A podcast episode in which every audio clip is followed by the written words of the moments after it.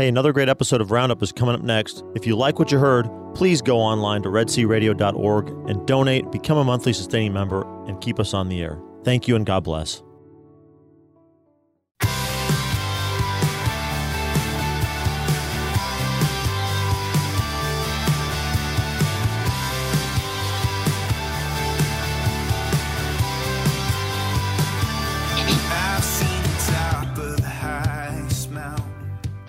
Good morning. Welcome to Red Sea Radio. I'm your host, Gene Wilhelm, and today is Wednesday, March the 10th, 2021, the Wednesday of the third week of Lent. And as I was mentioning to Thaddeus before we went on the air, I'm already tired of Lent. Gene, just like Patrick said, you know, hang in there, man. You can derive some real spiritual benefits if you keep going. Don't give up. Don't give up. I won't give up, but, you know, I'm ready for Easter. Yeah. And I want to invite all of our listeners across the Red Sea Radio Network, 88.5 KEDC in the Brazos Valley, 98.3 KYAR in the Central Texas area, and 107.9 KINF in the Palestine area. We've got a very busy show today. A lot of this stuff going on. Mm-hmm. The first part of this program was going to be live today, except if you're listening on Saturday, of course. And the second half is going to be a pre-recorded interview with Father Richard Simon, the host of Father Simon Says. And let's start out this morning with the prayer to St. Joseph, since this is the year of St. Joseph. And it's the month of St. Joseph. And it is the month of St. Joseph. It really is. In the name of the Father, and of the Son, and of the Holy Spirit. Amen. O blessed Joseph, faithful guardian of my Redeemer, Jesus Christ, protector of your chaste spouse, the Virgin Mother of God, I choose you this day to be my special patron and advocate, and I firmly resolve to honor you all the days of my life. Therefore, I humbly call on you to receive me as your adopted child, to instruct me in every doubt, to comfort me in every affliction, to obtain for me all the knowledge and love of the Sacred Heart of Jesus, and finally to defend and protect me at the hour of my death. Amen. And I'll say Amen. For all my family members too. Amen. In Amen. The name of the Father, and the Son, and the Holy Spirit. Amen. A little bit about St. Joseph, and maybe someone has already mentioned it, but if you look at St. Joseph in the New Testament and you look at Joseph in the Old Testament, there are a lot of parallels there. Both of them had fathers named Jacob. Mm-hmm. Both of them rescued and saved people by going into Egypt. Joseph of the New Testament did it in obedience to what the dreams and the angels said to him. Joseph in the Old Testament went not of his own volition, but his going into Egypt rescued the people of his family from starving to death in the famine that was in the Promised Land at that time. Mm-hmm. Mm-hmm. And they're both dreamers. They're both dreamers. Yes, they both were spoken to in dreams. Mm-hmm. And so we can look at that, and I think there's a lot there that we can really see that God sometimes allows us to get into circumstances to put us where we need to be to do the next thing that He has desires for us. So we can be in a situation like Joseph of the Old Testament, or we can be in a situation like Joseph of the New Testament where we are, and we really don't want to get out of Dodge, mm-hmm. but God tells us to get out of Dodge, and so we've got that situation. Yeah, and a great segue from that, Gene, is you know, there's probably millions of little children out there, young children who are in a situation that they can be gotten out of through adoption. And yes. We just got an email from the USCCB today that starting today, March 10th through Thursday, March 18th, that's the vigil of St. Joseph's Feast Day, there's a novena for all of those who are touched by adoption, whether they be the children themselves, potential parents, birth parents, praying for everyone, adoption agency workers that they make prudential decisions, all the people that are a part of that process. And many of our listeners probably have adopted children or know people who have adopted. This novena, you're praying for them, and you're uniting your Lenten sacrifices for those folks as well. So you can go to the USCCB to learn more about that, and we'll put a post up on our Facebook page about that as well. And adoption certainly is an alternative to abortion. I mean, indeed. And so you're actually working, doing something legitimately positive toward the pro-life movement. Right. And our Lord was an adopted child of St. Joseph, right? St. Joseph adopted him. And and this prayer is a prayer for that has a plenary indulgence with it. I've got a guest coming on the line. I think is he on the line now? He is, and he's about to be on the air with us. Hello, Scott. This is Gene Wilhelm. Hi, Gene. I've got Scott Carter on the line, and Scott was my guest maybe a year and a half ago. I don't remember how long ago.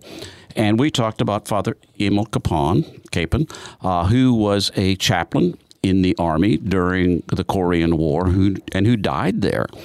And you've got some really exciting news about what's going on in that whole process. He's a servant of God, and COVID has kind of slowed down the process of getting him toward being beatified. But what's the good news that came out? I think was it Thursday or Friday of last week? Yeah, absolutely. So both those days, kind of the news broke, but the Kapaun family had received a call from the Department of Defense. They have an agency that seeks to both recover and identify the remains of soldiers who had died or were missing in all of our nation's conflicts. And the great news is that they actually had identified Father Kapaun's remains, and he's been in Hawaii the whole time. but just super exciting news that, he's been found and 95% intact. And so hopefully, family will get to meet him for the first time soon, and then bring him back here as well for the rest of us. When you say intact, do you mean his body is not corrupted? Or? No, so I don't mean that, but just that there's, I think mostly the skeletal remains. Okay. It's 95% there, which is quite remarkable. A lot of the remains that they've been able to identify lately, might be just some small fragment of bone. So to be able to have most of his body is fantastic news. And when we chatted, I guess it was last week one day, you indicated that he had been in a mass grave, and then the Chinese communists turned the body back over to the United States back in the 50s, and he was buried in the Punchbowl. Yeah, so that's the big question is, how in the world did he get from North Korea to Hawaii? So he fought in the Korean War, was captured, and spent 7 months in the prisoner of war camp just serving the men around him, giving them hope, taking care of them. But he eventually died from sickness and weakness because he was helping them out so much. And most of the men who died there in the camp were taken to the mass grave kind of along the river there. But for whatever reason, the day that the men went to bury Father Kapaun, the guards didn't go with them. And so they were actually able to bury him sort of in town behind one of the huts. And so fast forward a couple of years when the prisoners were released and the townspeople were coming back kind of to take over the town again. They obviously found the remains. And then after the war, there was an exchange of remains on both sides. So we gave back some of the North Korean and Chinese remains.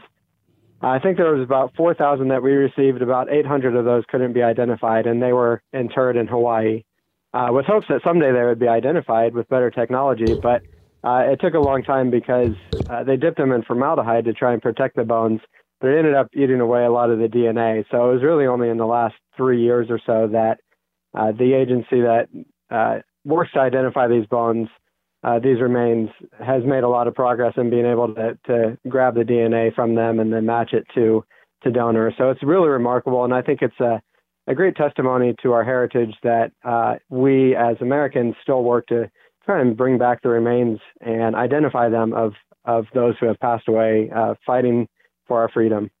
We've got about 1 minute left in this particular segment where we're going to be on. You want to tell us a little bit about the pilgrimage that's coming up in June. So if people want to participate in this pilgrimage, and just tell what it is and when it is and where you would meet and where they would get information about this. Sure thing. So first of all, there's a lot of work to be done and decided still with the family on where the remains and when they'll be coming back. So we don't know if they'll be here by June, but first Sunday in June, which this year is June 6th, is always our annual Father Kapaun Day. And there's a walking pilgrimage, if anyone's up for it, from Wichita to Pilsen. It's about 60 miles spread out over 4 days. And you can learn more at our website. There's a little tab there that you can find it. And the website is just fatherkapaun.org. So FRKAPAUN.org. Thank you so much, Scott, for taking the time to share with this exciting news about Father Kapaun. And I really appreciate your time, and I'm sure that our listeners have benefited from hearing what you had to say. Absolutely. Where, and again, it's one more time, where do they find out more about Father Kapaun and the process that's going on right now and the status? Yeah, so that's all at fatherkapaun.org, FRKAPAUN.org. Thank you, Scott. We'll talk to you again sometime soon, I hope. Thank you. Have Absolutely. A good day. Thanks, Gene. You too. Okay, so that, to me, that's exciting news because I went to the high school that was named for the man, and there was a cross in there that a Jewish man had, or a crucifix actually, that a Jewish man had put together in the prison camp. Yeah, and he served prisoners of all faiths and faith, and sustained men of every background. And at fatherkapaun.org, you can see a number of things. There's actually I don't know whether it's one or a series of things, videos where actually people who were in the prison camp with him were interviewed, and they're very old. So yeah, and we'll, when we post the podcast of this, we'll have Caitlin put a link to your interview with Scott Carter from back a year ago, so people can find that as well. Okay, and we got one more thing we want to talk about, and that is the fact that the COVID relief bill did more than relief for COVID. And in the part with I'm getting emails about BidenCare. So that in that particular thing, they did not put in the protections from the Hyde Amendment. Explain to us a little bit about what the Hyde Amendment is, Thaddeus. The Hyde Amendment was a bipartisan agreement that has a 45-year history in federal spending, any federal legislation that directs federal funds, that those funds are not going to be used to pay for abortion or abortifacient drugs. And that's something that has lasted for 45 years. And this COVID relief bill is the first bill since the original institution of that Hyde Amendment. Henry Hyde was the U.S. congressman who put that into place. I believe he was a Catholic from Pennsylvania. I think so. I'm working off the top of my head here. But this is something that we encourage all of our listeners to write your U.S. representative, write your U.S. senator, express that your disappointment that this was allowed to happen, and try to stiffen their backbone.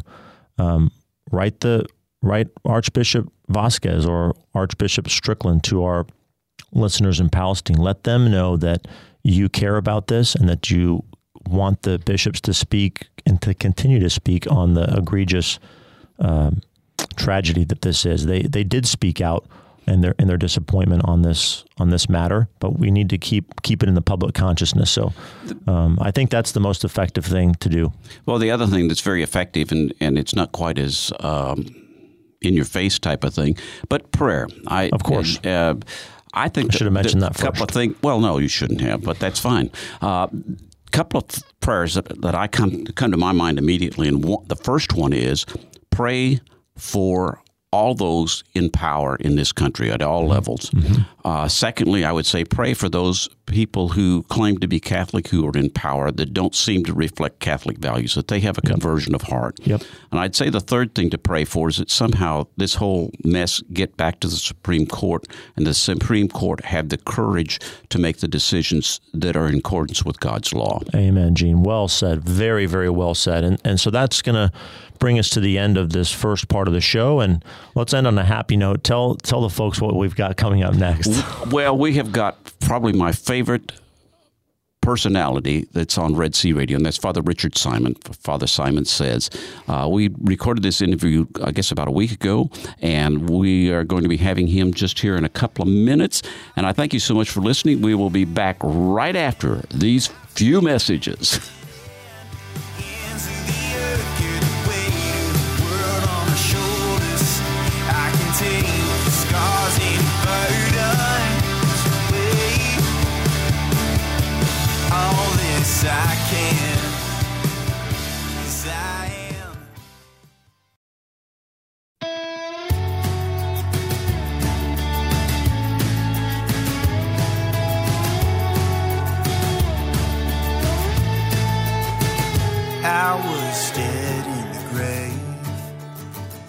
Welcome back to Red Sea Roundup. I'm your host, Gene Wilhelm, and I have what I consider a very special guest today, someone that I've learned to know and love over the years of listening to him on Relevant Radio here on Red Sea Roundup, Father Richard Simon.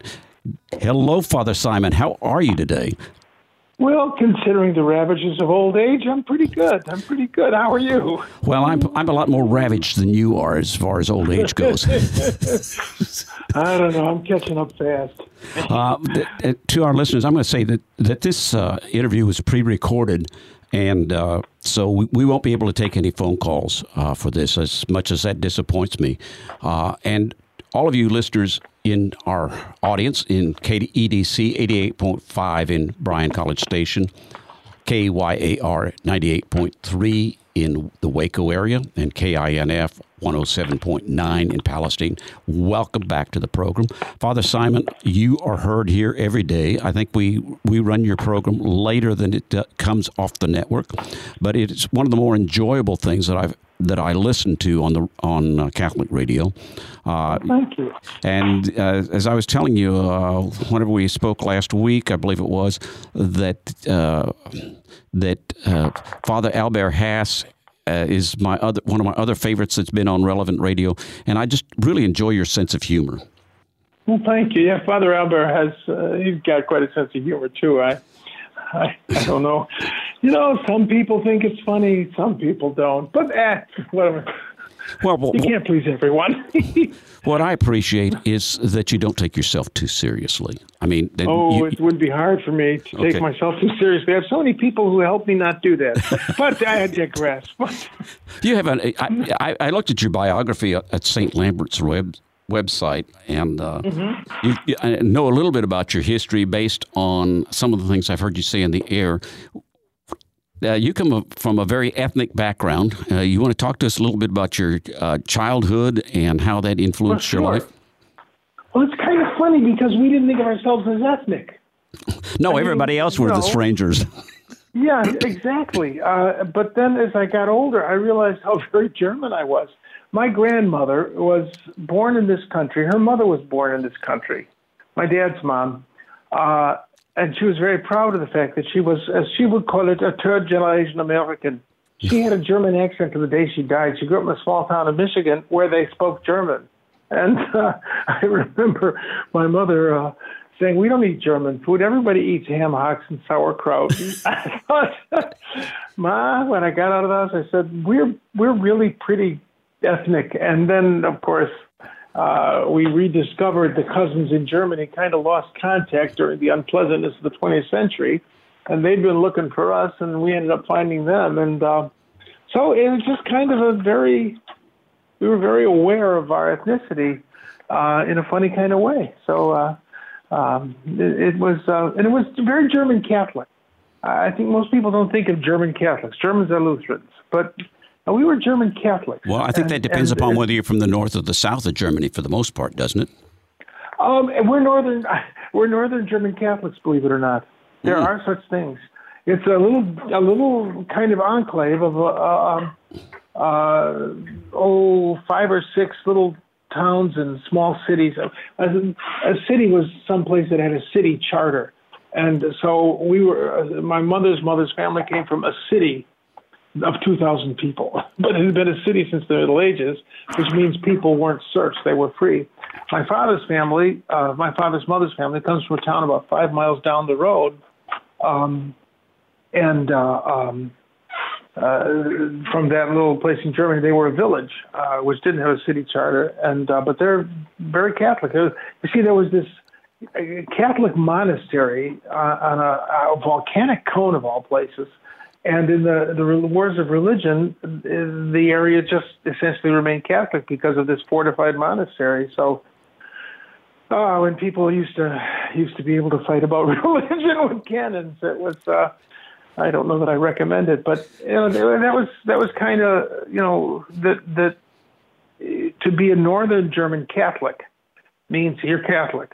This is who you are. Yes. And so that's kind of the – I got a big kick out of the not too far from you. Is it Frederick where there's – Fredericksburg? Yeah, Frederick. Where it's a German – they actually speak – the old folks still speak German down there. Yes. Yes. My parents both came from German-speaking communities in Kansas, and there's one of the communities out near where my mother grew up where as late as the 60s they had to have a priest that spoke German because – most of the older people didn't know how to make a confession in English. Oh yeah, my grandfather, who was born here, he could only sin in German, so, which I'm sure he did. Yeah, it's a funny kind of thing that and I think it's interesting to talk about that sort of thing now because we are returning. You know, the idea that I'm Catholic because I'm Irish or I'm German Catholic. That era is ending. The only good reason to be a Catholic now is because it's the truth. Yes. And I think that's significant when we think about our ethnicities as Americans. I mean, my parents were very proud of being American. But somehow, and it is a neat thing about this country that it accommodates these different ethnicities, and to be an American is kind of an idea, and an idea for which I'm very grateful. The idea that to be an American is to value freedom and government and good government and interesting times. Well, at any rate, enough of that. While you're talking about freedom, talk to us a little bit about what it means to be free in the sense, the Catholic sense of freedom. I mean, it's not freedom to be licentious, is it? No, freedom, when most people talk about freedom, it's freedom to give in to one's own desires. But for a Catholic, freedom is the ability to do the right thing. It's the ability to serve God by doing the right thing.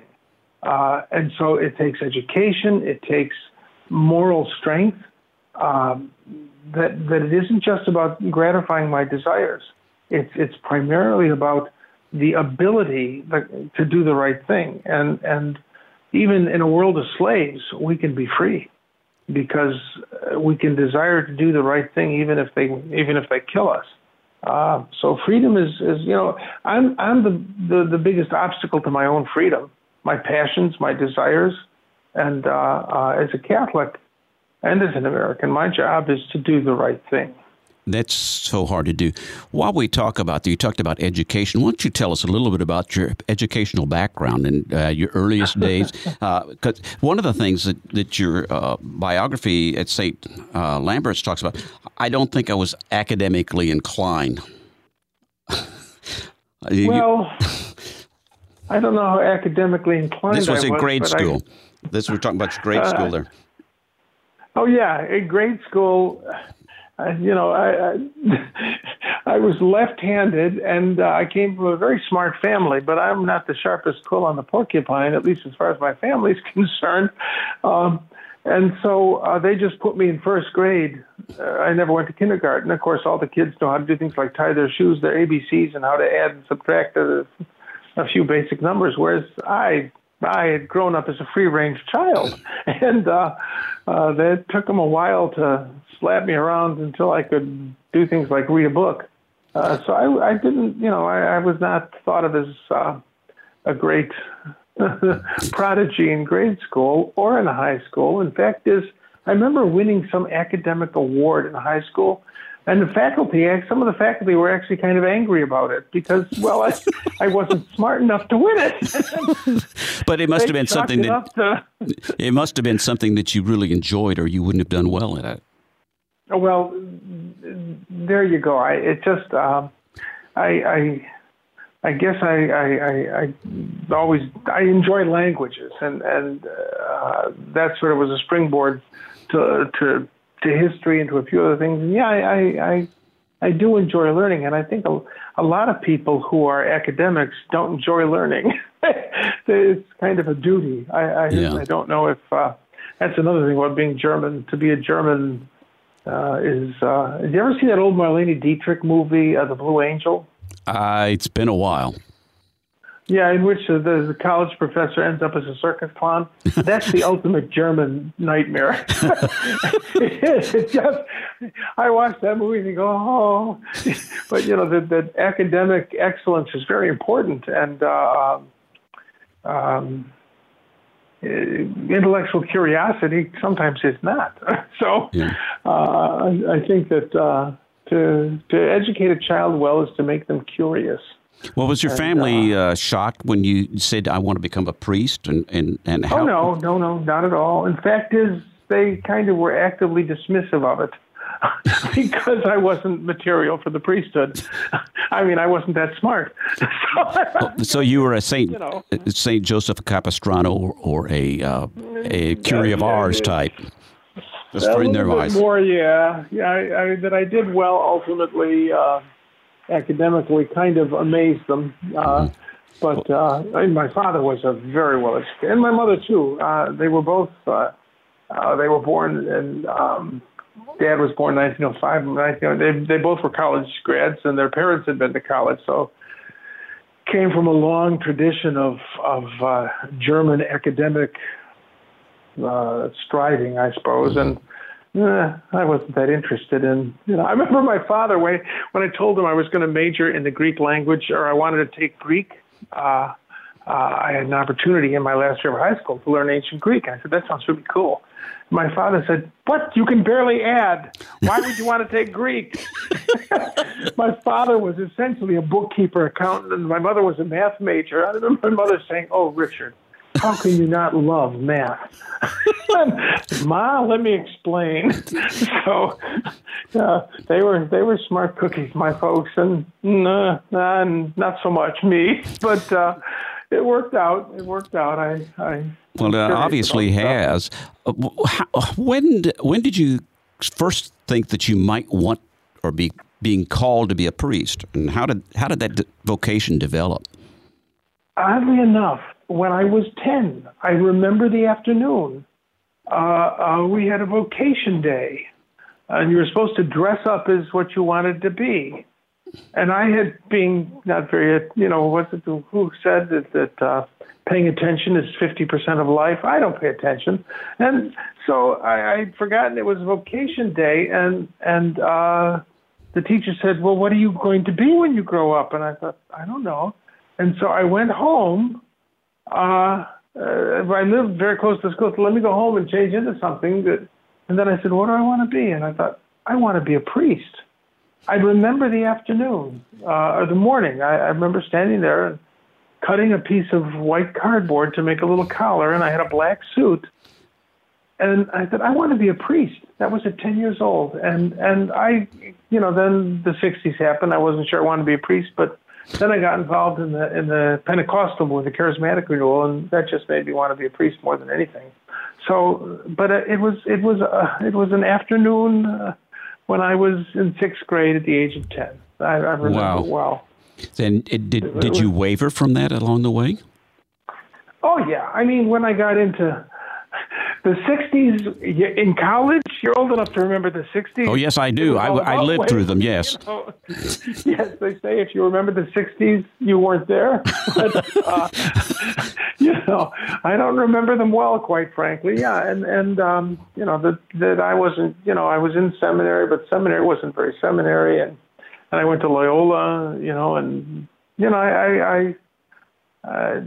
it was through that experience of the Holy Spirit that I was really confirmed in my desire to be a priest, and I really knew by the time I got to my last couple years of college that's what I wanted more than anything. So it's amazing what the Holy Spirit can do in spite of us. Oh gosh, yeah, it is amazing. I mean, I have worked very hard at resisting the Holy Spirit my whole life, and it hasn't been very successful. So, I'm always telling people God has this problem. He thinks he's God. So, so far he's making the point eloquently in my life. despite my best efforts. So what did you study in college and in seminary? Well, I went to high school seminary. Oh, you did? I went to high school seminary. It was not a live-in seminary. It was just a high school, regular high school. But it was an amazing education. It was routine to study 3 languages at a time in that school. You know, you took Latin, you took a foreign language, and they offered Greek in senior year. And, you know, I think in my high school class, there were 40 boys, or my grade school class, there were, I want to say there were 40 boys. Mm-hmm. 20 of them entered seminary because that's what you did. Especially if you were in trouble with the nun. You entered the seminary and you were golden. But I went in because I had started thinking about the priesthood when I was just a kid, you know. And, you know, my family was devout. I mean, prayer was, you know, just an integral part of our life. And so it didn't seem odd to want that at that age. But then I went to the seminary and it was this excellent education that as I say, you learn 3 languages. Of course, you took science and math. I still don't know what algebra is about, but somehow I managed to pass it.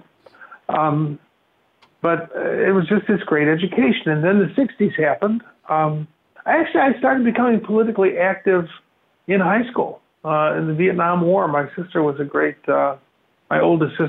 political activist, and she would always have me doing these things for her, like collecting soap and hard candy for orphans in Vietnam kind of thing.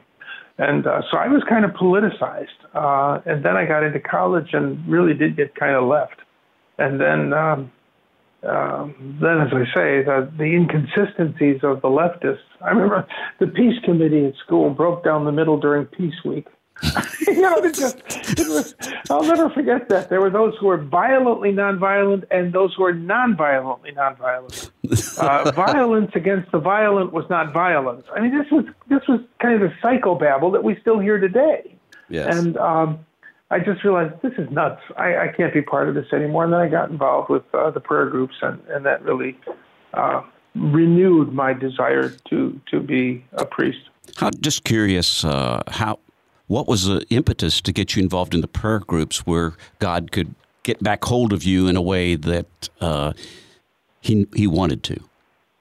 I was on a committee. Seriously, there was I think a freshman in college, and I was on a committee, an ecumenical committee, and somebody heard about this new movement. This would have been 1967, the very beginning. That would be the very beginning, right? Shortly after. Oh,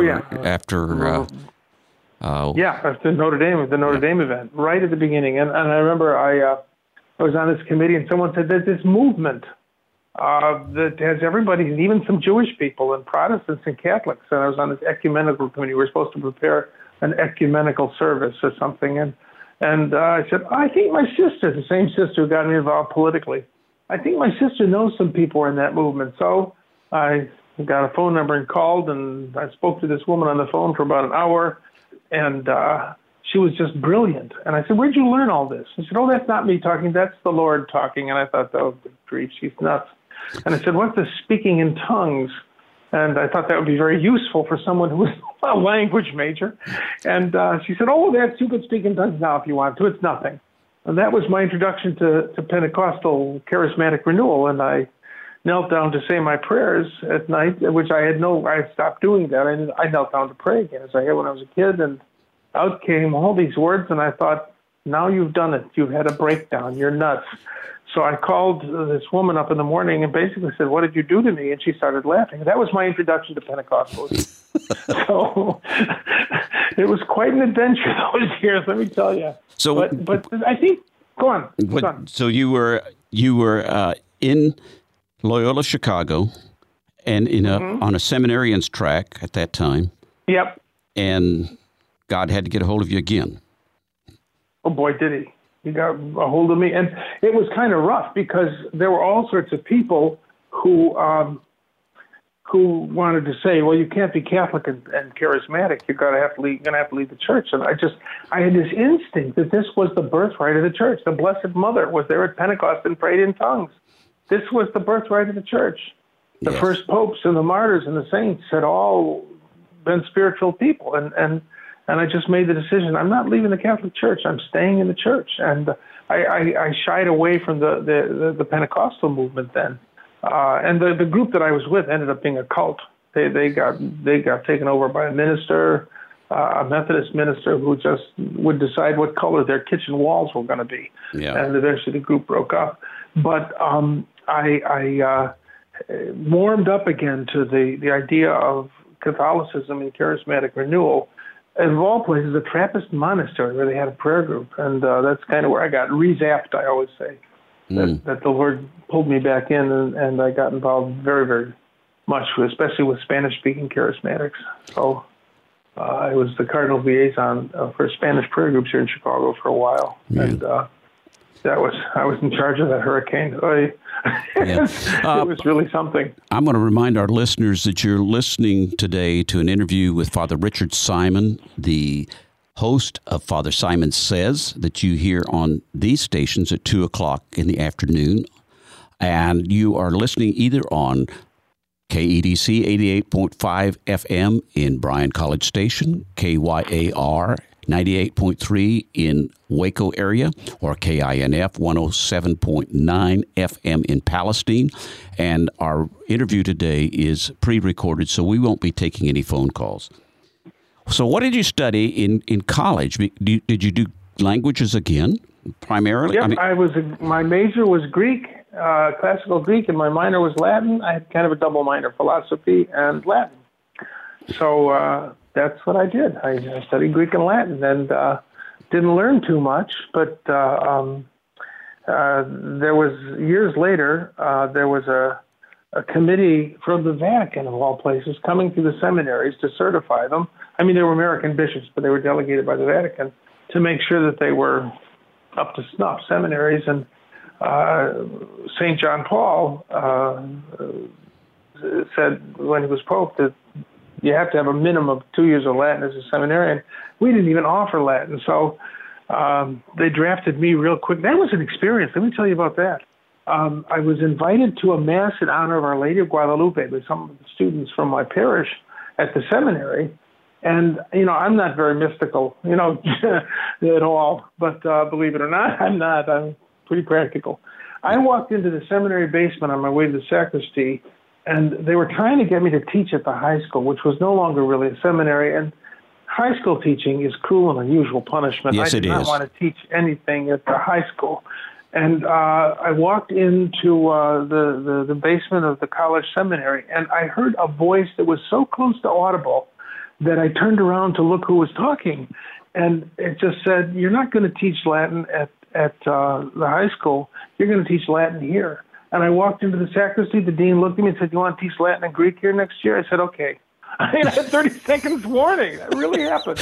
And, you know, because they needed to pass this exam. And they figured they could dump me like a bad habit after they passed this commission. And, well, I was there for 25 years. That's the way to learn a language. You weren't a student at that time, were you? You had graduated? No, I was ordained, and I'd been 10 years ordained, and you know, this was just, they needed an emergency Latin and Greek teacher, and the dean, who was a classmate of mine, said, you could do it. You're not that smart, but neither are the students. You'll do fine. So I got drafted, and 25 years later, I finally stopped teaching dead languages to comatose seminarians. And now you're teaching languages to comatose radio listeners.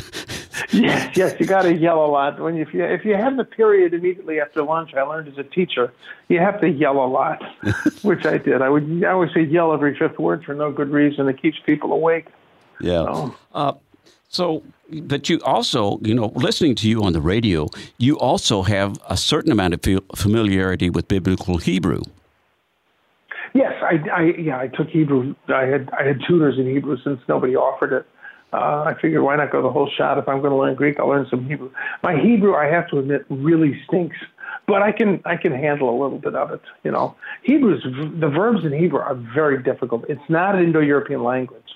Yes. And, you know, Greek, Latin, those are distantly related to English and German and all the modern languages we speak.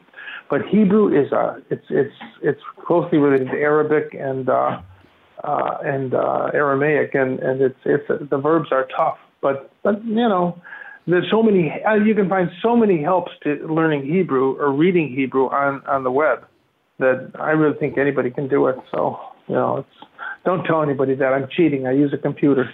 Well, so. I know that, and your computer, I was thinking today as I was getting ready for this that perhaps you need to have the exorcist come out and work on your computer. Come out, foul demon of computing. Computers and I never, you know, 20 years ago, I don't think, or 15 years ago, I don't think I could turn. Well, let's see. No, about 20 years ago, I don't think I could turn a computer on, and now I sit in front of 3 and 4 of them. And there are a few things in my life that surprise me. One, that I use computers, and two, that I speak Spanish. Those both amaze me.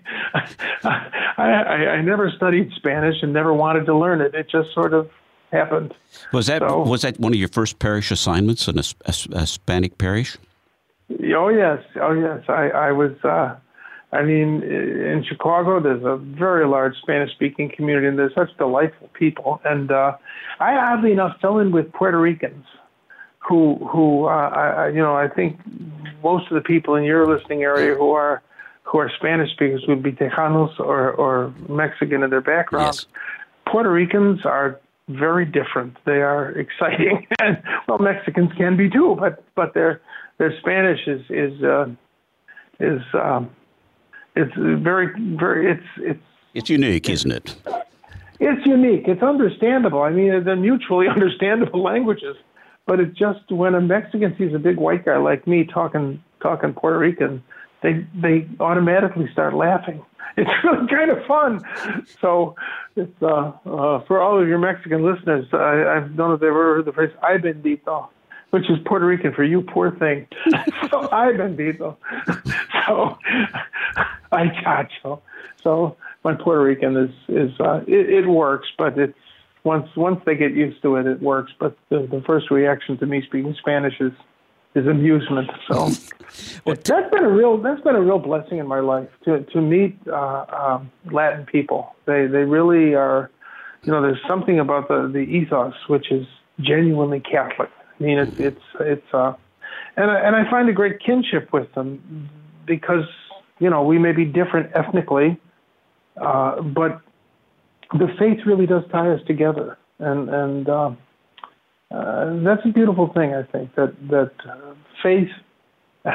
You know, I mentioned about America. You know, and the way to be American is to have a certain faith, a faith in the equality of people and the common good, you know, a democratic republic, you know, that it is kind of a faith. I'm not American because I'm from a German background, certainly, but I'm American, you know, it's a kind of belief in the rule of law and the genuine equality of people, which we struggled over for decades and centuries. And I find that the faith is like that too, that I feel very close to Spanish-speaking people because they're not unlike the people I grew up with. Mm-hmm. You know, that if you can see past the cultural differences into the belief in the goodness of God. So, I don't know, just thinking about that. I want to change topics just a little bit. Sure. How was it that you got into radio, and when did that happen, and how did it happen? If you ever find out, tell me. There had to be a first time. Yeah, well, Chuck Neff, who recently retired, is in the process of retiring on the Inner Life on Relevant Radio. Chuck Neff called me and said, would you like to be a spiritual director occasionally on the Inner Life? And I said, okay. And somehow then one day Father Rocky called and said, you want to be part of one of three priests who's going to do a show, Go Ask Your Father. And I said, okay. And then a while after that, you want your own show? I said, okay. That was another prophetic experience. Oddly enough, a friend of mine who is a genuine prophetic gift. I mean, she, when she calls and says, Father Rich, I've been praying for you, think, oh no, what have I done now, Lord? That she will get a word from the Lord for you. And she called and she said, I don't know. I saw this red chair and they're going to give you a teaching chair. I don't know what this means. And the next day they called and said, you want to do a show? I said, okay. Those are my two most mystical experiences I've shared. But it just, I think I've been going at it for maybe, gosh, when did I start? I think I started about, I want to say somewhere between 15 and 20 years ago. Wow. I mean, with the interview with Chuck Neff show, but I have no idea how he stumbled on me. I have a friend who said, I recommended you, and maybe he did. I don't know. But it was Chuck. I'm going to remind our listeners again that we have Father Richard Simon, the host of Father Simon Says, that you hear here on Red Sea Radio. And I want to thank all of our listeners for listening today, those on KEDC 88.5 FM in Bryan College Station area, KYAR 98.3 in the Waco area, and KINF 107.9 in the Palestine area. Father, I do this broadcast once a month. I can't imagine doing a program once a day. The preparation work that you do must be more than I can imagine. Oh, you're so kind. I prepare, but I remember Fulton Sheen was once asked how long he prepared his sermons, and he said, these 25 years. I mean, the life of, I think, all Christians, but especially the clergy, the life of the priest is just profoundly wrapped up with Scripture. We preach on a daily basis, usually, if we're saying Mass every day, which is customary. And, it's always funny that when people say, well, Catholics don't read the Bible. I was raised on the Bible. And we might not sit down and read the Bible all the time, but we go to church on a regular basis. And it's always considered a desirable thing to go to daily Mass. We're getting Bible constantly.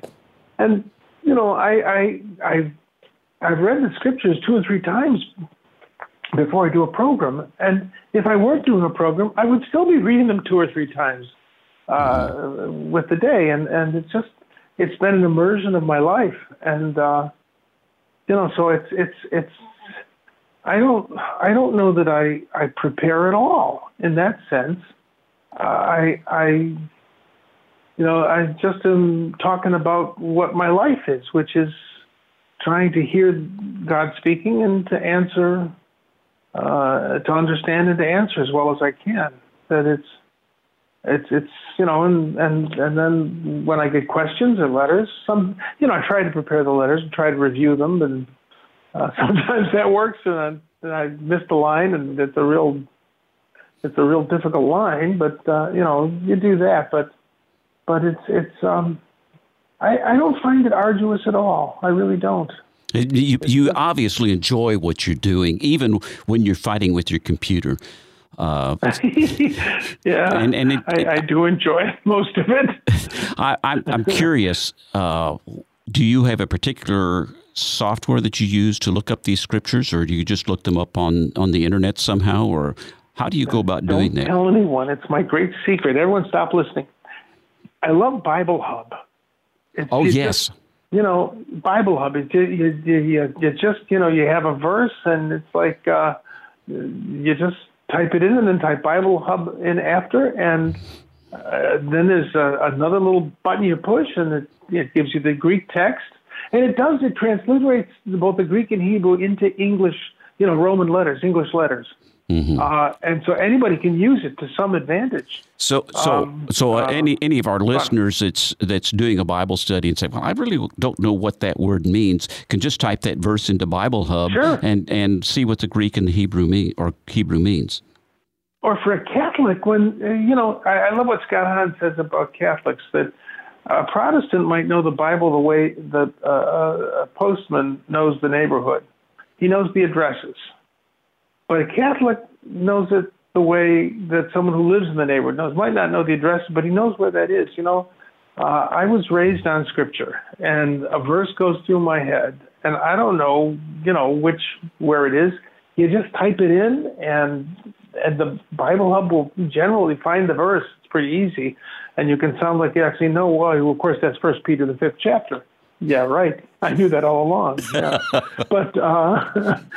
pay no attention to the man behind the curtain, but it's very easy to do, and you just fool with it and learn. You go down the page a little further than you did, and that's interesting. So it's a good tool for people, even those who don't know Greek or Hebrew.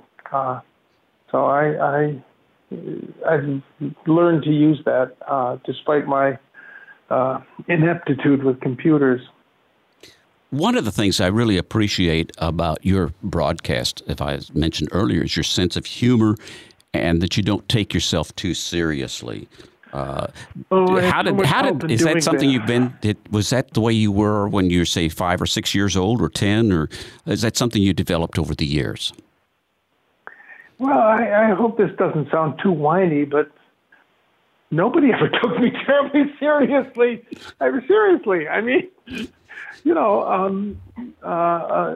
In grade school, as I said, I wasn't the sharpest quill on the porcupine. And, I don't think I was taken and I was the youngest of 7 very smart people.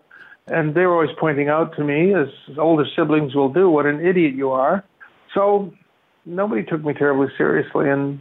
And so I never learned to take myself too seriously either. Life is too short to be that serious. I love humor. Yes, I know you do. I love to see other people laugh. I love to make people laugh. It's such a gift when someone makes you laugh. It occurs to me that perhaps one of the ailments of the American people is that they take themselves too seriously. At the current moment, that's true. I think that's true. Once upon a time, we didn't take ourselves as seriously, I think. But every hill is a hill you want to die on. You pick the hill you want to die on. It's not everything that you think is important is really that important. There's certain things that, I would be willing to risk a lot for, but most things not. Maybe it's a sense of self-preservation that keeps me laughing, but when it comes to things like abortion, that's one I'm gonna, that's real serious to me. There are a number of things, but most of, I love the verse in 1 Corinthians, the 13th chapter, where it says, we know our knowledge is imperfect, our prophesying is imperfect. This idea that somehow my opinion is infallible, I've always been disabused of that idea. I've got an opinion, but that's all it is. How your life is about to change, too. We got about 3.5 minutes here left. Your life is about to change. You were telling me that you're going to be retiring, at the end of June? At the end of June, yeah. And, of course, we're consolidating parishes, as many dioceses are. And, of course, with the COVID deal, who knows how long this is going to go on. I will. My parish will cease to exist as a parish entity on July the 1st of the coming year. I will cease to be a pastor on July the 1st. And COVID, I have no idea when that's going to cease. I hope soon. So it's kind of a leap in the dark, the work of the priest. The priesthood is a life. It isn't a job, and so I pray that I'll be able to find opportunities to serve you. I especially hope to serve. We have a lot of Spanish-speaking people in Illinois, and I hope to be able to serve them and to get back into more of that, and and not worry so much about the buildings. You know that a priest, when he's a pastor, does a lot of. I remember being at a meeting. Someone said, stood up and said, "Father, I've been in the building trades for 30 years." I looked at him and said, "So have I." So, that when the Bible says, "I've set you to build up and to tear down," that certainly describes the priesthood. I always remind myself, Jesus was in the building trades for 18 years. So the pastorate comes by it naturally. You build a lot of things and worry about roofs and basements and all that. And I'll be glad to be free of that, God willing. Well, I got about 2 minutes, and I want to get your blessing. So in about a minute, could you tell us what can the average layperson do for the church today? What's your take on that? I mean, oh gosh, what can they do? I mean, other than pray. I mean, pray is one. Is there? Pray is one. Yeah. What can they do to be publicly Catholic? To say grace when you're in a restaurant, if we're ever in restaurants again, to be publicly Catholic, but to be a kind of Catholic that this is what I am. I don't know what you are, and I don't want to change it. I don't want to make you be like me, but I want you to see what it means to be a Catholic. I always say when Jesus said, "I'll make you fishers of men," he didn't tell us we were going to be the worm. We got to be the tastiest little worm on the hook. We have to be people who are known for their sense of humor and for their care for others and their ability to listen to the sufferings of others, to be publicly a Catholic.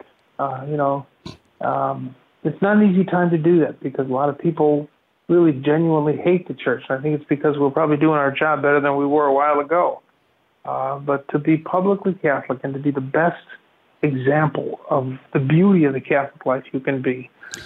More smiles than frowns, more blessings than curses. Speaking of blessings, will you give us your blessing because we're just about out of time? Lord, I ask you to bless all the people who are listening to this station, and I ask you to bless Gene and to bless all the people who work with him. Fill the airwaves with your grace. The Lord be with you. Amen. May Almighty God bless you, the Father, the Son, and the Holy Spirit. Amen. Thank you. Keep laughing. It makes them wonder what you're up to. Thank you, Father. God bless you. And remember, when choosing between the values of heaven and the values